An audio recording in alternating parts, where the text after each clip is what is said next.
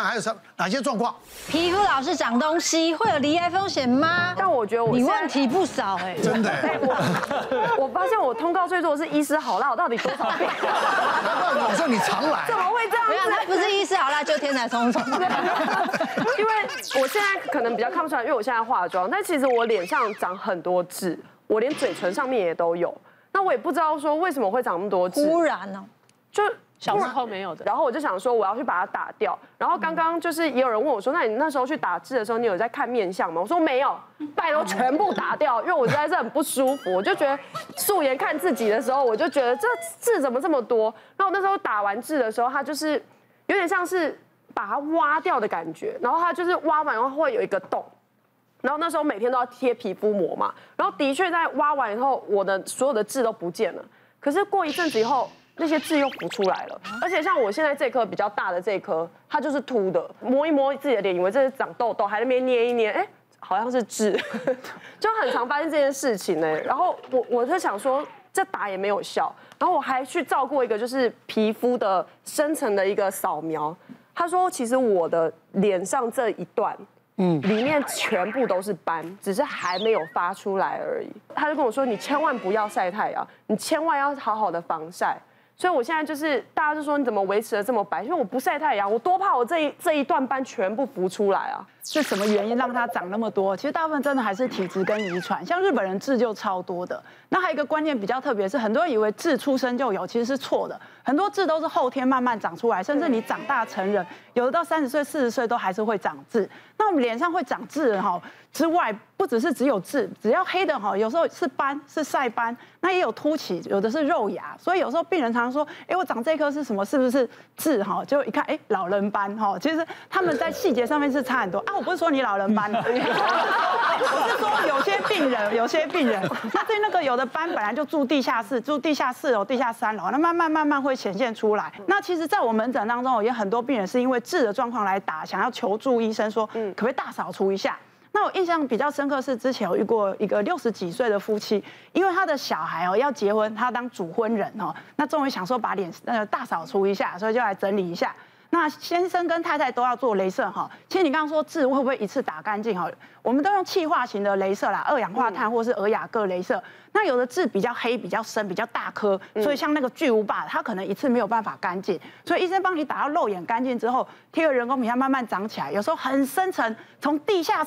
十楼的地方又再长一颗痣出来，这个情况是有的，所以不一定说一次就会打干净。那你继续打，应该是会干净，要来找我这样。但 但是我之前就是这这几颗痣是没有凸的，我就发现打完以后它又长，反而就变凸了，就害我就会有这种状况，因为有的痣是平的，有的痣是凸的，甚至有的黑痣我们把它打掉了。它就变一个肉色的凸起。我遇到的这个夫妻啊，这个六十岁的爸爸的这个哈，比较特别，是他鼻子长了一颗大概零点七公分凸起的黑色的哈。可他这个黑哈不是普通的黑，这个病人他脸上这一颗哈零点七公分，有点珍珠光泽。然后呢，他旁边有很多血丝，好像太阳放射状这样子走进来。这个我就跟他说，你不可以打雷射。大家要有一个观念哈，如果一个痣有可能是一个不好的，有一点癌症风险的，我们医生绝对不会叫你把它雷射打掉，因为打掉。就挥发在空气当中，你就没有办法知道它是好还是不好，好，那就把它切下来送化验。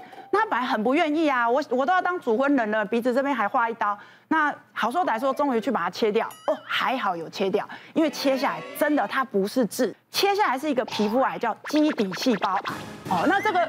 这个爸爸当然当下是很惊讶的哈，不过这个我跟他说，你还好，这个是基底细胞癌，因为皮肤癌也有分哈，很凶的跟不太凶恶的。那这个基底细胞癌算是里面比较危害性没那么大。我们跟大家提醒一下哈，然后脸上的痣，哎，痣不是全部都是安全的，如果有一些变化，A 叫 asymmetry 不对称，好一个痣，你画一个十字架，上下左右不对称，哎，这个不好。好，B border 好，border 它的边缘不规则，哈，感觉好像英文教室哈，这个边缘 K K 嘎嘎的，哇，这个不好，哈。那 C 是 color 就是颜色，颜色太多，黑色、咖啡色、蓝色、灰色，哇，里面很热闹的，好，这个也不好，哈。那 D 是指这个 diameter 直径，如果直径那个这个大于零点六公分。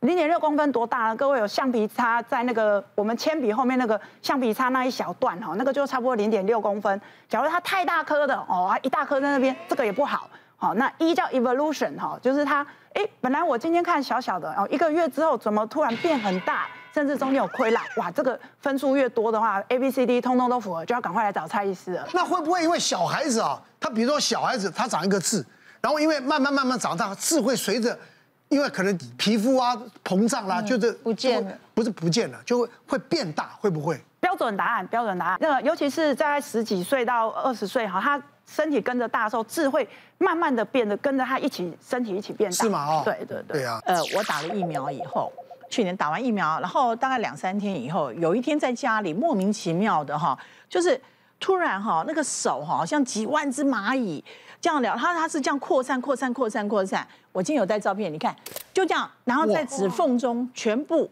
我的手全部是这样，然后呢，你不管它以后，有点像烫伤的感觉。对，烫伤，可是它很痒哦，你不能抓它。嗯，你看另外一只手，它就是，一一一只左手是那个痒，那一只手呢是像一开始是这样红，然后起水泡，透明的水泡，之后就是白的浓的水泡，然后破掉以后就好像我好像碰到锅子一样被烫。烫伤了。对，然后再慢慢来呢，就是小腿大块大块。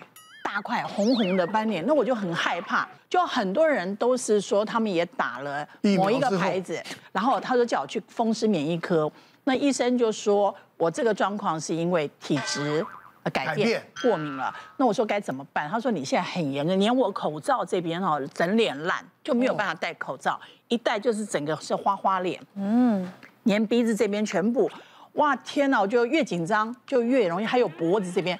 这样压起来压起来，整片这边也是，那我就很怕是红斑性狼疮，就医生就帮我打那个有一种类固醇的药，打下去就不痒了，嗯，但是还是要三餐吃内固醇的。啊，吃了脸就有点肿，现在虾子都不能碰，螃蟹不能碰，反正有壳就是怕过敏啊，全部都不能碰，然后我就觉得哦好可怕，我我现在每次就。偶尔想吃，因为不吃人生是黑白的。对我还是自费跟医生拿那个内固醇的药，我就在吃之前我就先边吃虾边吃内固醇。对对对，一口虾一口内固醇。到底有多好？还是三个内固醇吃？他时不时就会这样压起来啊。其实佩仪姐讲这个状况，我在门诊最近还真的蛮常有病人会跟我们反映说，哎，以前我的湿疹都控制得很好，我的异位性皮肤炎控制很好，我荨麻疹控制很好，但是在打了几次这个疫。苗之后啊，怎么开始变得不好控制？或是我本来很健康，皮肤不会有疹子，怎么突然变得很容易荨麻疹？那我会跟他解释哈，的确是有观察到这样的现象了。就我们只能怀疑说是疫苗它是嫌疑犯，可是我们不能说他就是犯人。那合理的解释就是说，哎，我们常常讲说这个打疫苗就是促进我们免疫力嘛，所以你的陆海空三军可能重新被编制了哈啊，有的被校造了嘛哈啊，所以就是重新可能陆军变多人了，海军变少人，那免疫系统有点微妙的变化。所以短期之内，你会变得很容易荨麻疹，或是很容易湿疹。但是我都会跟病人说啊，我们已经打了疫苗了，所以就是了解他、接受他、放下他。好，你真的是菜有福？没有。你已经打了啊，你总不可能说 我我再打一个什么来反转它。那再来，我们免疫系统其实不要给自己压力这么大，它给一段时间，免疫系统会慢慢慢慢，它还会调整回来。所以像我的病人，有的真的是，哎，他会跟我说，我打完疫苗之后，我变很容易荨麻疹。那我跟他说，你换一个角度，你重新调整你的生活方式，运动、饮食、睡眠，你去调整，让你在更健康的生活形态下。然后再搭配说，当然我们会给他一些治疗，抗组织胺吃的，好让他去做一个搭配。其实很多病人本来很容易发作，哎，慢慢慢慢的他就比较不会那么容易发作。那但是我比较不鼓励说像佩仪姐这样，真的很好吃，我先吃 类固醇，然后再来去吃，因为还是有一点危险，除非要跟医生同一桌，好，医生有一些急诊。医生同一桌，因为防疫嘛，我也没准备药，你要吃饭还要花钱请个医生同一桌啊？到底有多少吃的虾子啊？从小呢，我我也没有什么乱七八糟的那些有的没的，但是到到了十八岁，我就开始长了很小颗很小颗的脂肪瘤，嗯，你知道吗？然后呢，就哪里呢？手手手肘这个位置，嗯，它就长，我就想奇怪了，为什么长的？然后就一颗一颗，然后慢慢慢慢大，慢慢大，好像在养什么养珍珠一样，那就慢慢慢慢大。后来我曾经把背啊背长了一颗啊，嗯，像那个。大概比鸡蛋再小一些大的，摸了会跑，咕噜咕噜咕噜这样跑，哎，还蛮好玩的，没事摸摸。很大哎。对啊，就就鸡蛋，大概大概三分之二大的鸡蛋。哇。然后因为因为这样长，就会就像就像沈玉琳那舍不得割啊。然后呢，后来呢，那医生看就脂肪瘤，他没问题，然后这脂肪瘤你不用管它。嗯。然后后来总是不舒服嘛。对。对，摸了那突突的，后来就开掉了。嗯。开掉那里面啊，就像那个你看那个鸡啊，里面一层那个油啊，黄的那个油啊，一模一样，整个那个油。后来签了一拿一拿了一颗，我放到家里面冰库。不要要做纪念啊！因为我我我我老婆那时候我是我女朋友，她在华航飞，她那时候出国啊，回来我就给她看。我说你看看，什么另类的亲戚？那我现在手上还还有蛮多的哦，小小颗小颗的。哎，所以医师这个哪个是不用割没事哦？哎，其实其实这样说了哈，那个脂肪瘤它会。呃，有时候是真的是跟基因有关的体质，对对，体质啦。那呃，我我先讲这样好了，就是说我自己的案例原始是这样，然后跟奶哥有点像，她是一个四十多岁的一个女生，那她来的时候呢，哎，就直接跟我说她想看腋下的这个状况，她就是腋下升起来的时候，里面大概有二三十颗小小小小的像脂肪颗粒的东西，那她因为穿无袖的时候，这边升起来，你看二三十颗小小密密的，她就会觉得很难看，我们就说你先不要急。我先帮他验一个抽血的一个状况，嗯，再帮他验的这个呃抽血的结果，就发现他有高血脂的一个状况。那一般病人有高血脂的状况持续很久的时候，他其实也很容易在各个地方沉积这种微小的脂肪颗粒。后来他吃药吃了大概半年，第一前三个月他觉得有一点感觉，但不是那么明显。但是后来吃药吃了半年降血脂的药，血脂都恢复正常之后，他这些比较凸起的颗粒看起来就比较不明显，比较小。所以有时候这个东西并不是说我们一看到东西就要马上要割它，要怎么样？有什么样的一个状况呢？脂肪瘤我们就必须要把它割掉，这样。那一般就是说它瘤大于五公分，为什么大于五公分要割？因为在医学统计上面，就是说大于五公分的瘤，它就再也不会缩小了，它只会一直在变大。你三点多公分，搞不好你放一放久了，哎，调整它会变小。啊，你越越大，你开刀的伤口当然就会越大，是哦。所以第一个，它大于五公分，你就要考虑开刀。第二个是本来软软的，哎，突然间有一天开始，你觉得会很很硬，哦，而且呢，它也不是发炎，它就变得很硬。因为我们以前也遇过，里面变成是一个像脂肪恶性肉瘤的这种东西，那种就是属于一种软组织的一个癌症。那再来就是说。本来你看到它的都都是正常的颜色，但是它的颜色突然间变深变改变，而且也退不回去。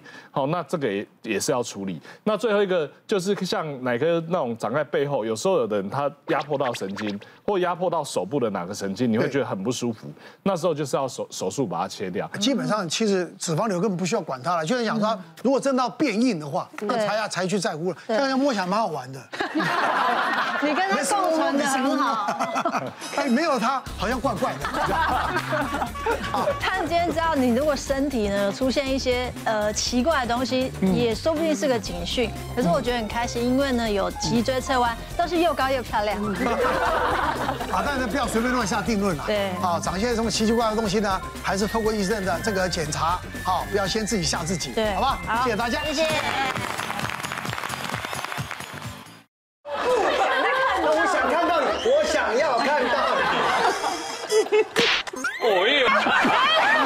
或者他私底下是一个难搞的废物。